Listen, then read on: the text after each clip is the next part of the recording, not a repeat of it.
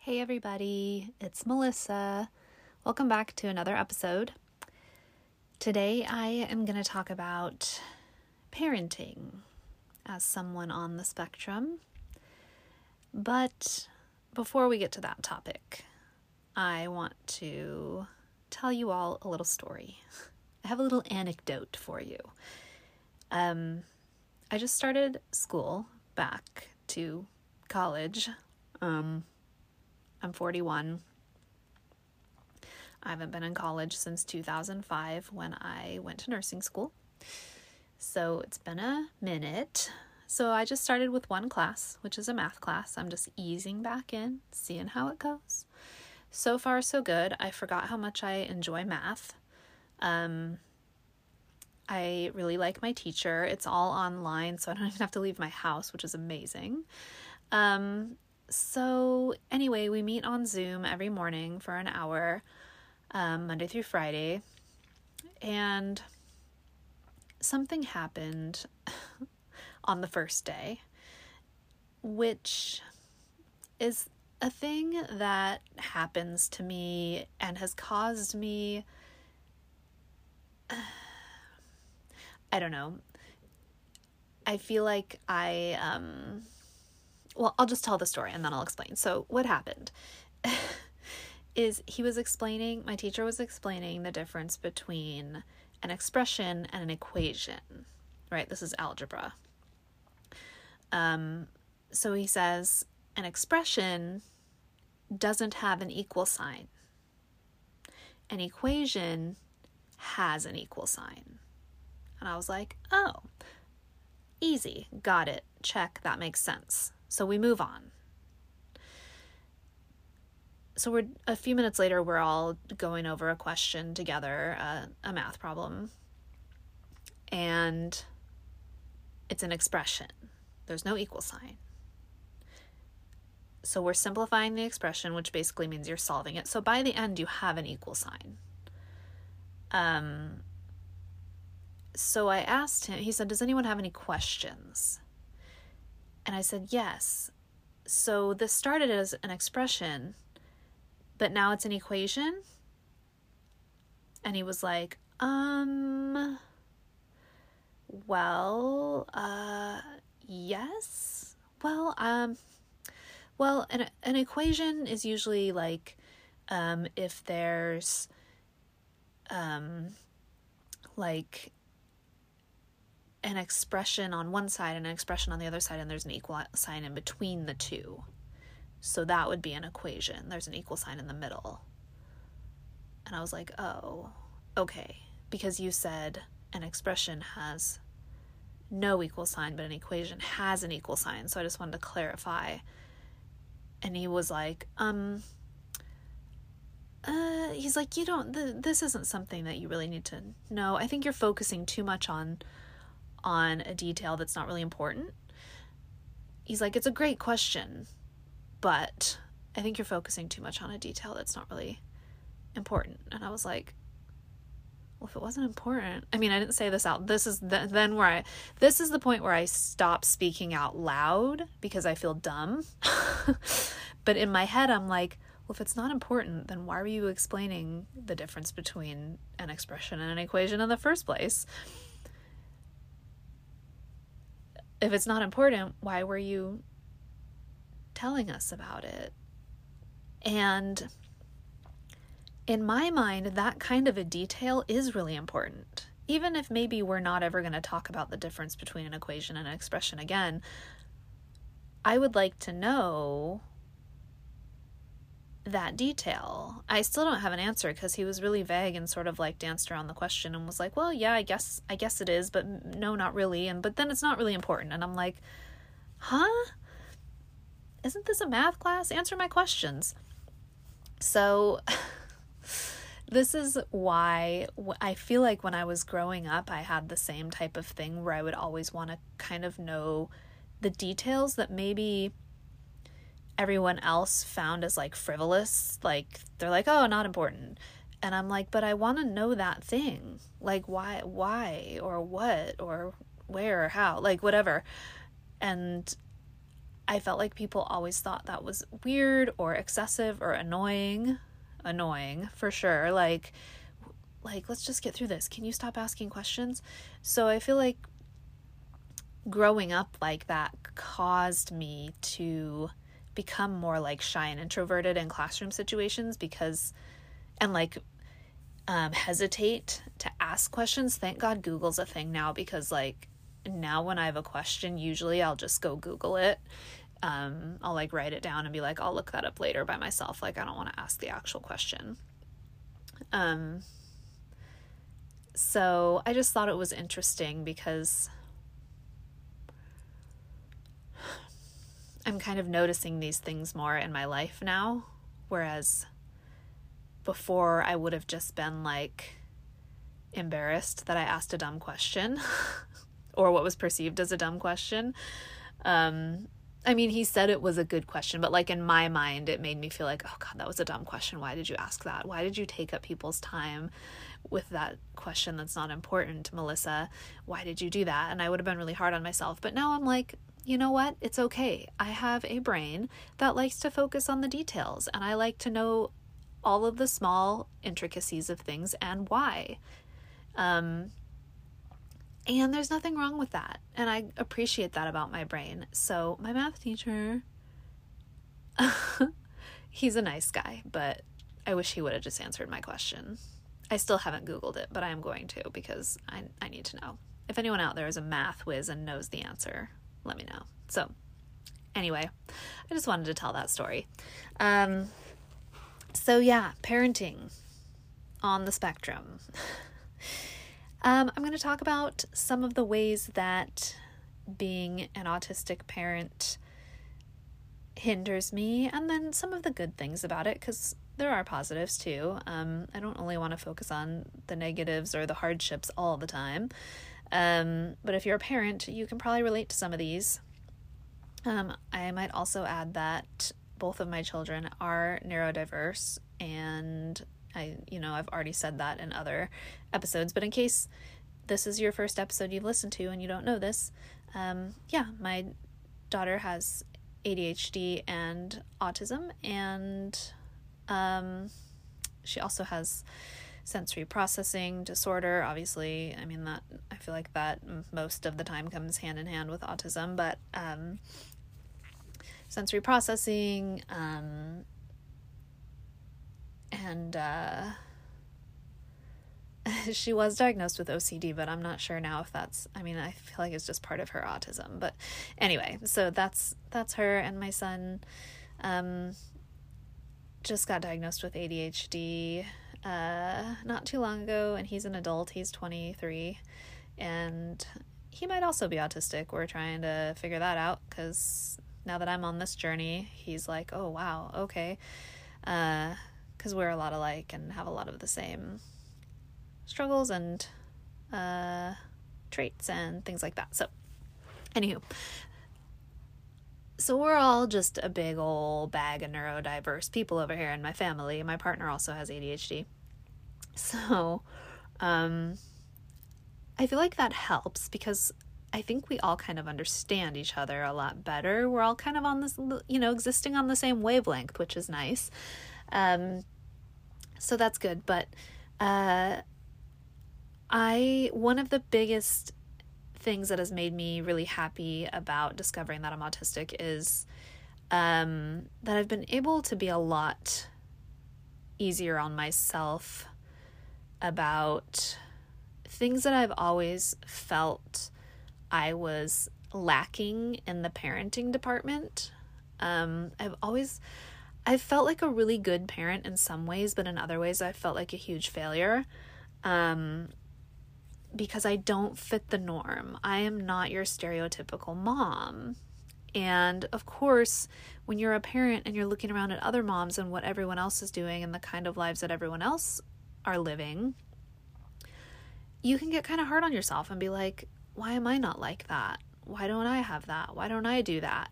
Um, I used to joke with my partner all the time, like when we first got together. Um, Gray came in as a as a step parent when Danica was my daughter was uh, it was right before she was diagnosed. I think she was like seven. Um, and I would always joke with Gray about how I'm not a Pinterest mom because there are a lot of moms out there who really like craft things for their kids and they have like and craft things with their kids and they set up like cool activities for their kids or they'll do art projects or they'll make things for their kids rooms or like um, plan these you know have these pinterest boards for like awesome birthday party ideas and like all of these things. And i'd always be like i just not i'm not that's just not that's just not how i roll. That's not the kind of parent i am. And that would often make me feel um bad or guilty because of just looking around and being like, oh, you know, so and so just threw this great birthday party for her daughter and uh you know this other person. This is all on social media by the way which social media is horrible for this comparison sickness that we all get. Um but it's like, you know, looking on social media and it's like, oh, me and my kids are doing this fun craft today. And oh, I made them homemade Play Doh. And oh, we made homemade sparkle slime. And oh, we did this project outside with bubbles. And I'm just like, no, I don't want to do any of that. that would make a huge mess. You gotta go buy all the stuff. You gotta make a list. You gotta go to the store. You gotta clean it up. You gotta, like, mm, no, I don't want to.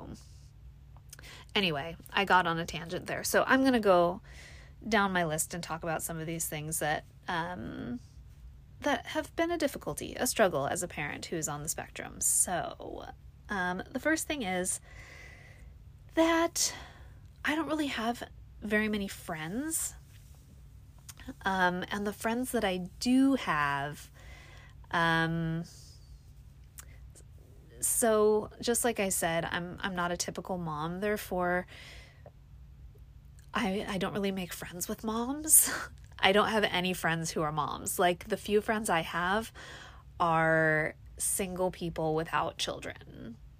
And so how that affects my parenting is like there are a lot of moms who have a lot of other mom friends and they get their kids together with each other like they'll have their like go on like I don't know. I don't know. I don't know what I'm like trying to think about what moms do with each other. They'll go to like the park on like friend dates with their kids and like have a picnic or go do whatever. It's like, "Oh, look at us, the whole group." And I look at that and I'm like, "Uh, how?" Like uh, I don't know. I just mm, so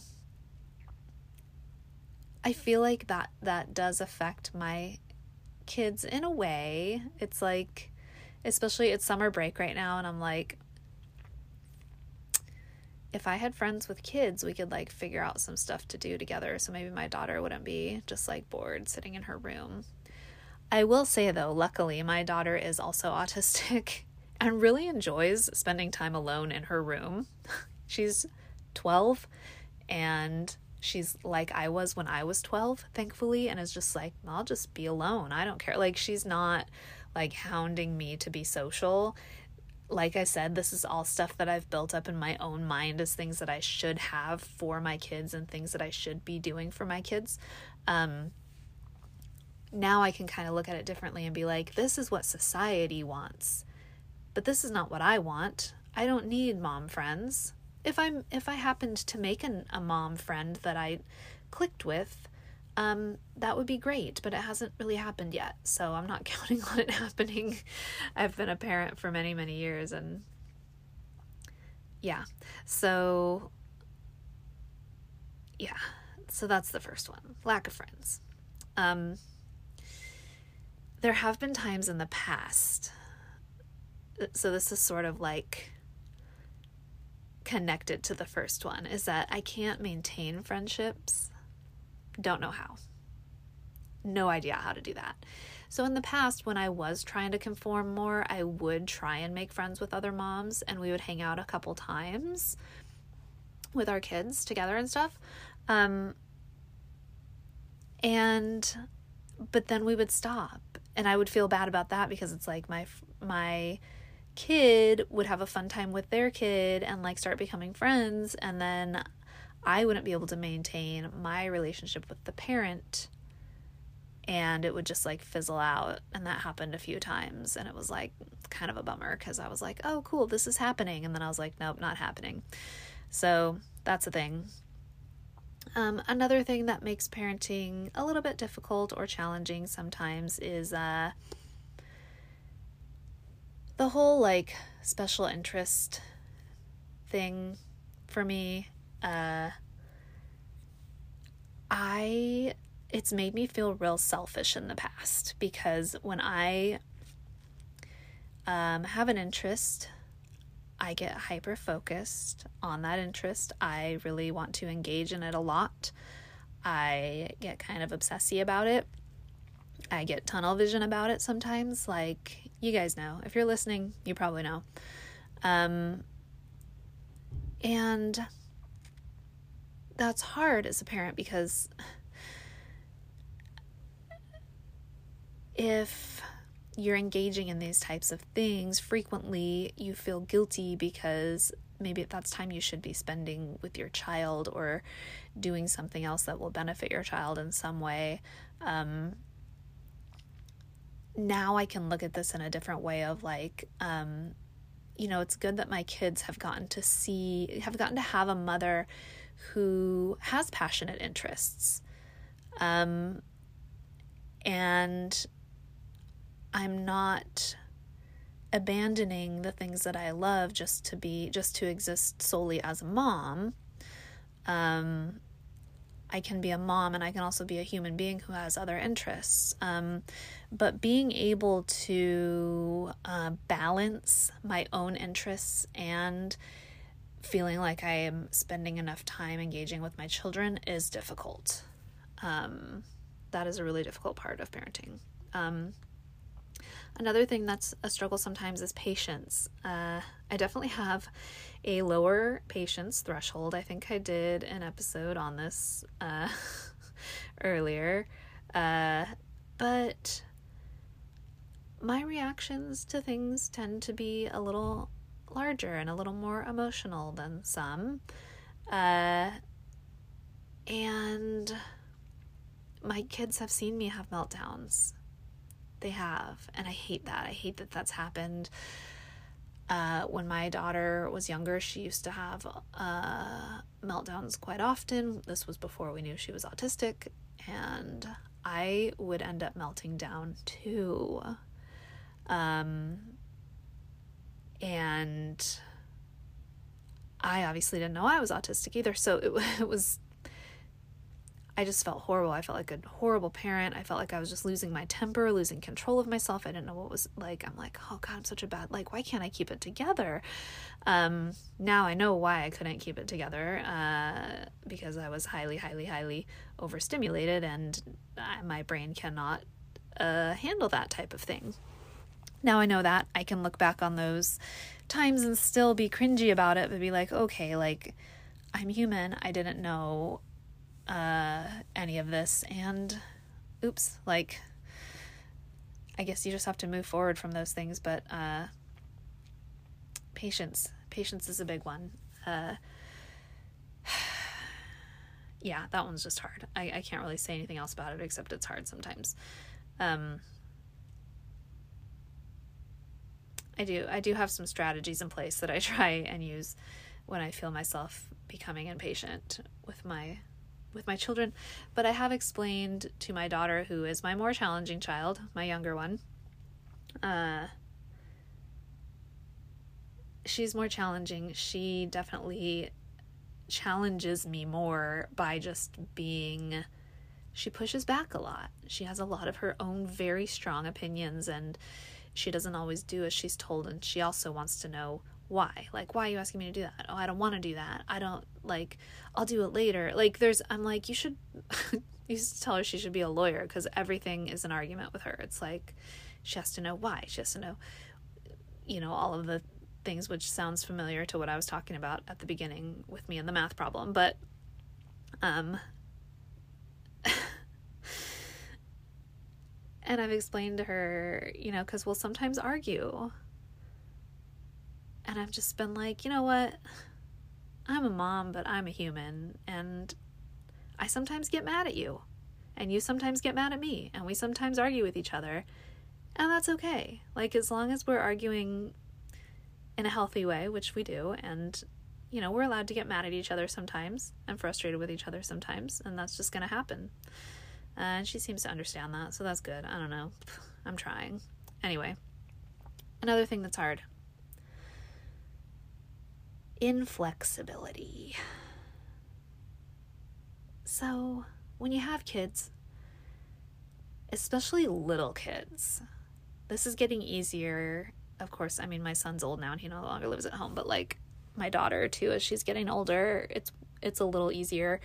Um, but especially when you're when your kids are little, it's planning can be hard, like planning in advance too much or having too much of a routine, um, because things change a lot when kids are in the mix. Um, and it's just you know, you can't live your life fully by your own rules anymore when you're a parent. You can't structure your day according to just you and your mood and your feelings and your wants and your needs uh, because there's another person or more than one person who you are tasked with taking care of in the mix. And uh, you have to be flexible as a parent. You just do. You, and so it's hard. I've learned how to be better at it for sure. Uh, but it's still really uncomfortable and really messes me up sometimes. So, yeah, this one is just hard and it'll probably remain hard. Uh, but it is what it is. Um, okay, another one is that I do not enjoy group activities. And by group activities, I mean like bake sales, PTA meetings, sporting events. I will never volunteer in my child's classroom. I've tried. Oh, I've tried. I don't like classrooms. Classrooms are full of very loud, very strange children who have sticky, sticky hands. Why? Why are the hands always sticky? Every surface is completely covered in germs, I'm 100% sure. It's just, for me and who I am, it is too much. I've tried a few times uh, to be like the mom who volunteers for like the Valentine's Day party. And I think the last time I volunteered for anything was when um, my daughter's class was going on a field trip to the pumpkin patch for Halloween. And we had to take like a 30 minute bus ride out to this pumpkin patch. And I was like, oh, sure, I will volunteer to be a chaperone on this trip to the pumpkin patch. And it was too much for me, you guys. And I've honestly, we had fun at the actual pumpkin patch like that. It was fine.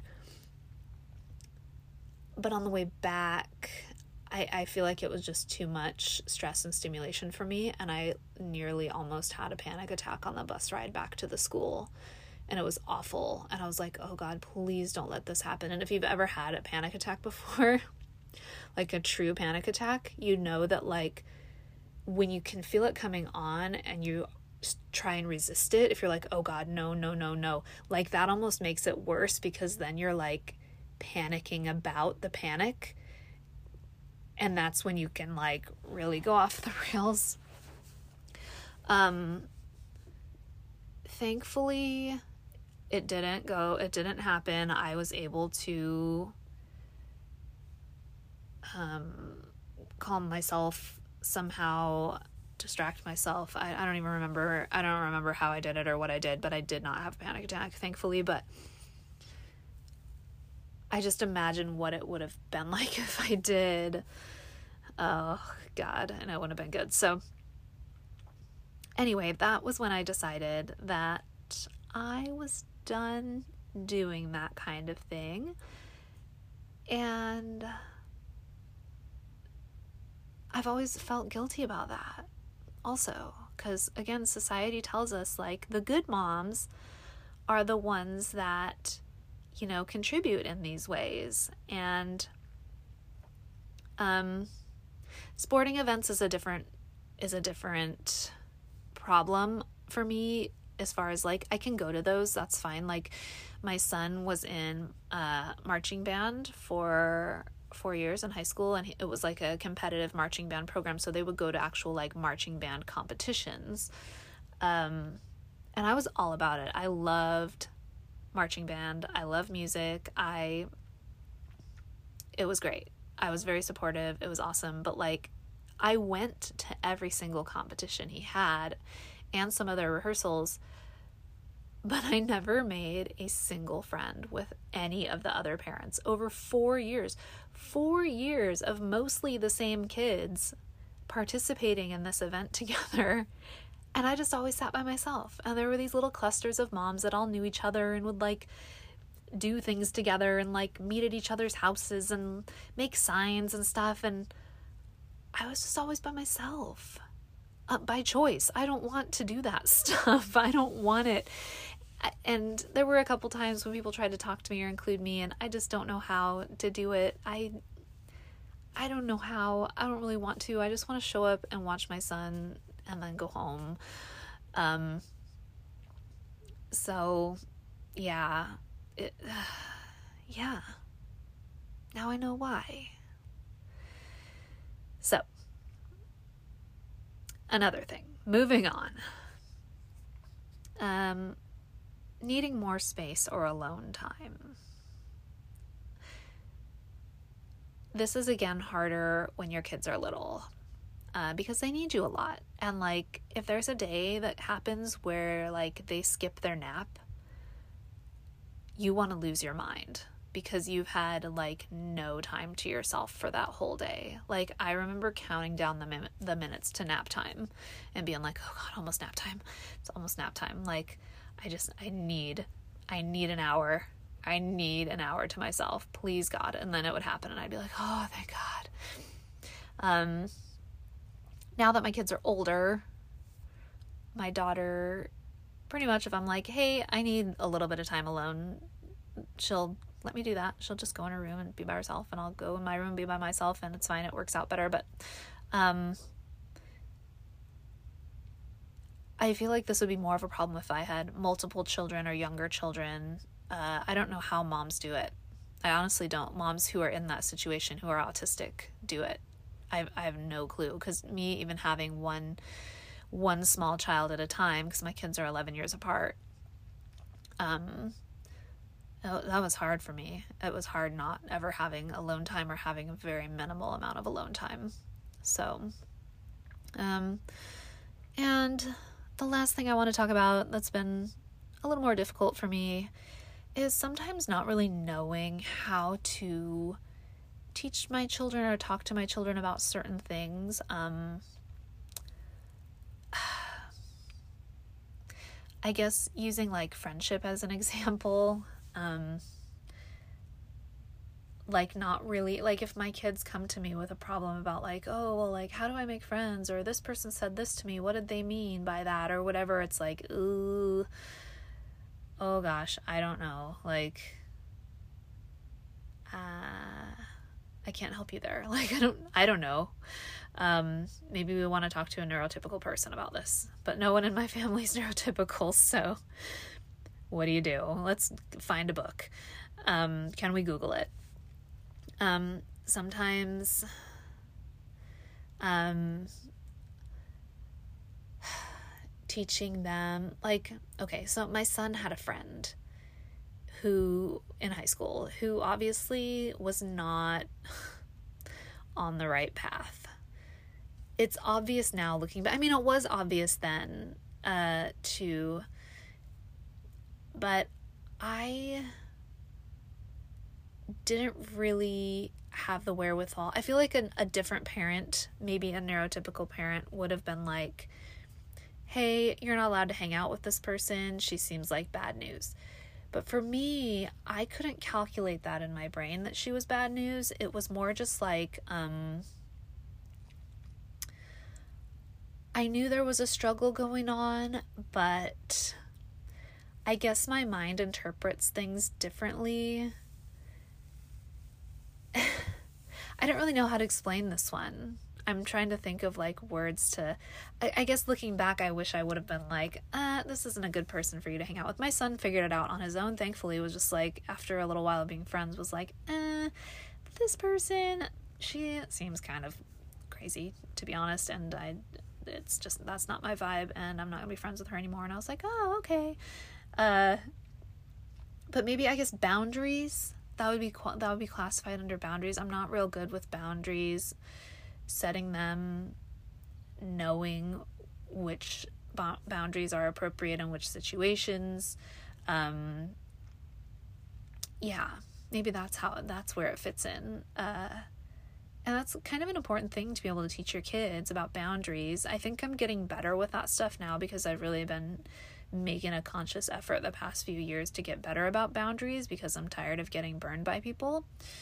Um, and uh, I think boundaries make life a lot easier if you're if you can be smart about them. Um, it's just being smart about them is hard, especially when your brain works differently and you want to trust everyone and you don't always see people's bad intentions. Um, so yeah, but I do want to talk about the positives. This is turning into a longish episode, but it's fine. You guys are here for it, right? Especially you parents who are maybe nodding in agreement, hopefully, with some of these things. Um, so, the positives. I, as an autistic person, am very accepting of my children and of others. So, and I feel like the autistic community as a whole are, by default, a lot more of an accepting group. We're an accepting type of people. Um, you know, I I'm not real judgy. Maybe that's why I couldn't tell my son not to be friends with that girl. It's like, oh, you know, whatever. I'm not real judgy. I'm not real uh whatever. It's like whoever someone wants to be, let them be it. Like, I mean, as long as you're not hurting anyone or yourself, it's like do what you want to do, be who you want to be, like love who you want to love. Um whatever. Like uh my son is trans. He came out at 15. And I was like, oh, like, okay. And uh, we navigated that together. We, you know, I helped him find a therapist so he could start, so he could get a note to start transitioning. Like, we helped, I helped him through the all of the stuff at school that needed to be, you know, we got his name changed, like everything that needed to be done. It wasn't like nothing about me fought it. It was just like, oh, well, I guess this is who he is. Like, that's that. Like, just being accepting. And I think that that's a good thing to show your children of just like, let people be who they want to be. You know, for the most part, like I said, if you're not hurting anyone or yourself, uh, um, another positive is that uh this sort of ties in with the first one but like I'm not really a conventional type of person um I would consider myself weird.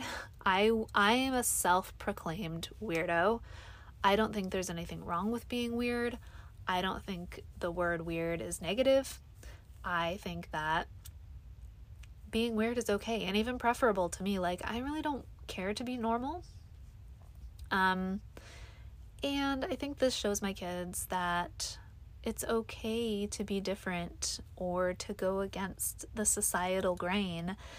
You know, you don't have to fit in. You don't have to be like everyone else. You don't have to do this or that or the other thing. Um, even though I have in the past tried to fit myself into those conventional boxes, I've tried so hard.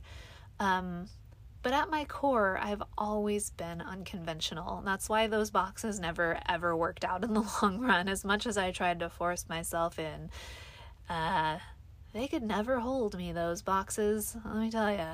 So, my kids know that I'm different. They love me.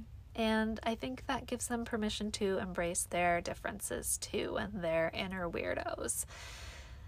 Um, another thing that's positive about being a spectrum parent is I do have that deep level of empathy and the the whole idea of course that people who are autistic don't have empathy is false. So false. Like even if you are an autistic person who um, shows empathy in a different way. My daughter is one of those. My daughter's a very empathetic person, but you cannot tell. you can't tell sometimes because she shows it in a very unconventional way. Like someone who doesn't know her may perceive her as being um I don't know. I don't want to use the word cold, but just very like not empathetic. Very much. I don't. Is there a word unempathetic? Is that a word? Uh, I can give an example. Like, uh, we had a pet pig. His name was Kevin. And we had Kevin for a little over a year. He was our sweet, sweet baby.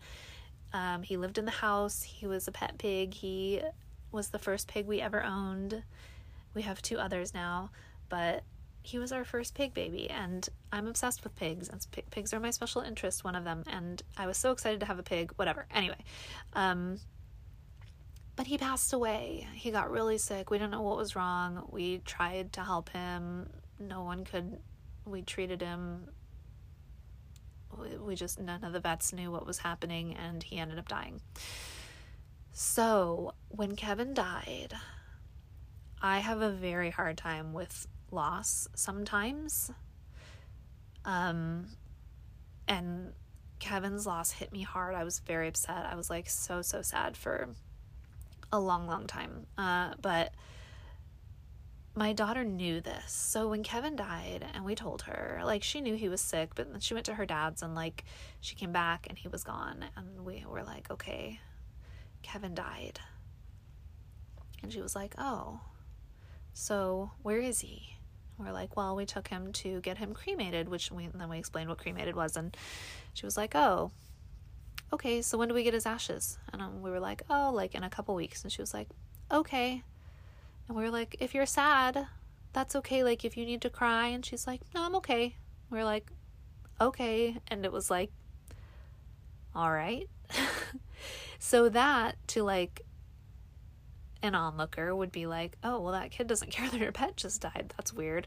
Um, but she did care because she went in her room and she uh, drew a lot of pictures of Kevin, and in all of the pictures, he had wings, like he was an angel pig. And she gave one of the pictures to me, and I still have it framed. She had printed out a picture and said, like, um, Kevin was a flying pig now, and like that, you know, like he was in heaven. Um, and she found a piece of his hair.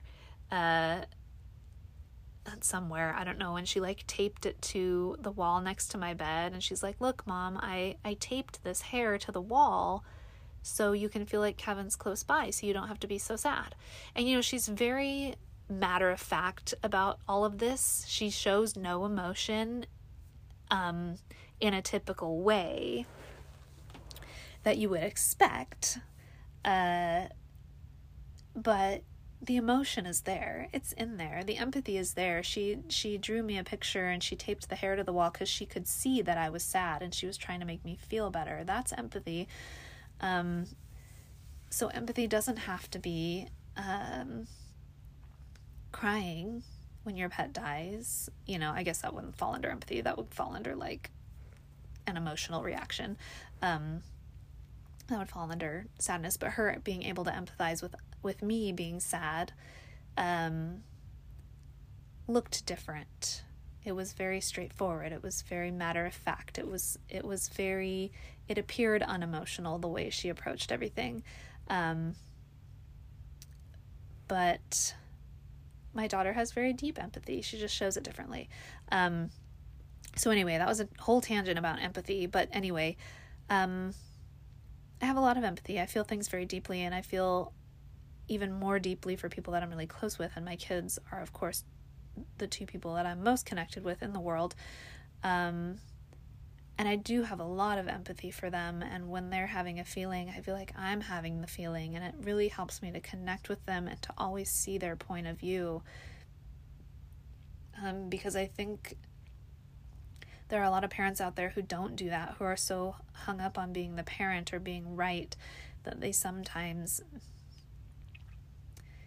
um, don't take the time to feel what their kids are feeling or put themselves in their kids' shoes and be like, hey, this this kid is a person too. Like, like I need to explore how they're feeling and and all of that. So, um, I do have empathy, that deep empathy where I can really connect with my kids in that way. I'm gonna take a sip of water because I've been talking a long time. Okay, last thing. Then I'll be done because look here. Oh lordy, it's been 40 minutes. Um, the last positive thing is I'm a very open and honest person. Uh, as you can tell by this podcast and me just spilling my guts all the time, but I do, I am a very, I'm an open book pretty much. Like, I don't hide a lot. I don't beat around the bush a lot. There's not a lot left unsaid. And I feel like this benefits me as a parent just because I'll talk to my kids about anything. I don't want to hide stuff from them. If there's something going on in the world, they can know about it. They can ask questions about it. We can talk about it. I'm very open about topics of like drugs, alcohol, sex, gender, sexuality. Um, one of my daughter's favorite shows, and mine too, is RuPaul's Drag Race. And there are a lot of things that my 12 year old is learning. you know, we've learned about tucking, we've learned about, you know, um, a lot of gay culture. Um, there are just a lot of things that come from being open minded and honest with your kids to where it's like, that's just how I live my life, and I'm not going to be different for my kids, you know? they're people too and they're growing up and they need to know all of the things. So I'm just open. It's important. So those are all of the things. Whew, that was a lot to talk about, guys. Mm-hmm. I feel like I'm starting to run out of words. It's been almost 43 minutes of talking. Thank you for listening this is something I really wanted to talk about because I don't know, I've just been thinking about it a lot lately since since all of this um all of this stuff started happening, you know, with me realizing I'm autistic and uh looking back and seeing everything through a different lens and from a different perspective and forgiving myself for some of these things that I used to be really hard on myself about. Um, now I can just accept this as part of who I am, and my kids are gonna love me even if I don't volunteer at their class parties. You know? That's not what makes a good parent. It's really not. I mean, if you're a mom or a dad who can do that, amazing. I feel like that's cool. But if you're not, then you're not. And you can be a good parent and be there for your kids in other ways, and that's okay too. So I'm not going to overstimulate myself anymore by trying to go do things that I am not meant to do in life. Like be around a bunch of loud, sticky handed, weird kids. Anywho, that's all I got to say today, guys. Uh, as usual, if you want to reach out, you can contact me via email or on my Instagram, both of which I will leave in the show notes. Um, some of you that are listening on other apps like Spotify are saying that you can't see the show notes, which I don't know why. Um, but just in case, if you can't see the show notes and you want to find me on Instagram, it is at Missy, M I S S Y, dot misfit, M I S F I T.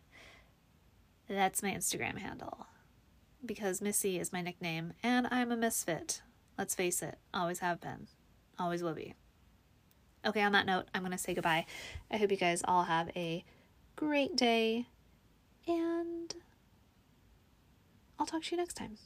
Okay, thanks. Bye.